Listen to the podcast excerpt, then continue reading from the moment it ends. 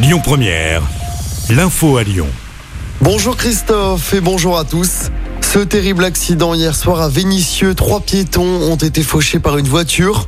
Deux femmes ont été grièvement blessées. Un bébé a également été blessé dans l'accident, mais il se trouve dans un état moins préoccupant selon le progrès. Les victimes ont été transportées à l'hôpital. L'automobiliste a été placé en garde à vue. Dans l'actualité locale également, ce drame hier soir à mes yeux. Un enfant de 6 ans est entre la vie et la mort après avoir chuté du sixième étage d'un immeuble. Son pronostic vital était engagé hier soir. L'enfant se trouvait seul avec sa sœur au domicile familial au moment du drame.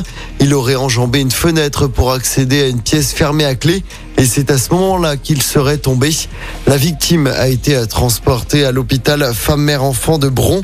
Une enquête a évidemment été ouverte. Dans la région, le maire de Saint-Étienne, Gaël Perdriot, se sépare de son directeur de cabinet. C'est la suite de l'affaire du chantage à la vidéo intime. Les deux hommes avaient été placés en garde à vue à Lyon la semaine dernière. Ils sont soupçonnés d'avoir utilisé cette vidéo pour faire pression sur Gilles Artigue, l'ancien premier adjoint du maire de Saint-Étienne. Julien Bayou se met en retrait de la coprésidence du groupe écologiste à l'Assemblée. Il a été accusé publiquement par Sandrine Rousseau d'avoir eu un comportement violent avec son ex-compagne. Il se met en retrait le temps de l'enquête interne menée au sein du parti. La pilule du lendemain va devenir gratuite pour toutes les femmes, quel que soit leur âge. C'est ce qu'annonce le ministre de la Santé François Braun dans un entretien accordé à 20 minutes.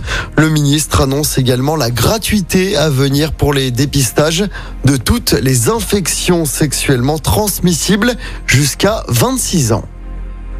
Et puis en football, avis aux fans de l'OL, vous pouvez assister à l'entraînement ce matin. La séance est ouverte au public aujourd'hui.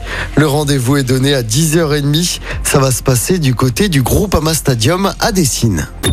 Écoutez votre radio Lyon Première en direct sur l'application Lyon Première, lyonpremière.fr et bien sûr à Lyon sur 90.2 FM et en DAB+. Lyon Première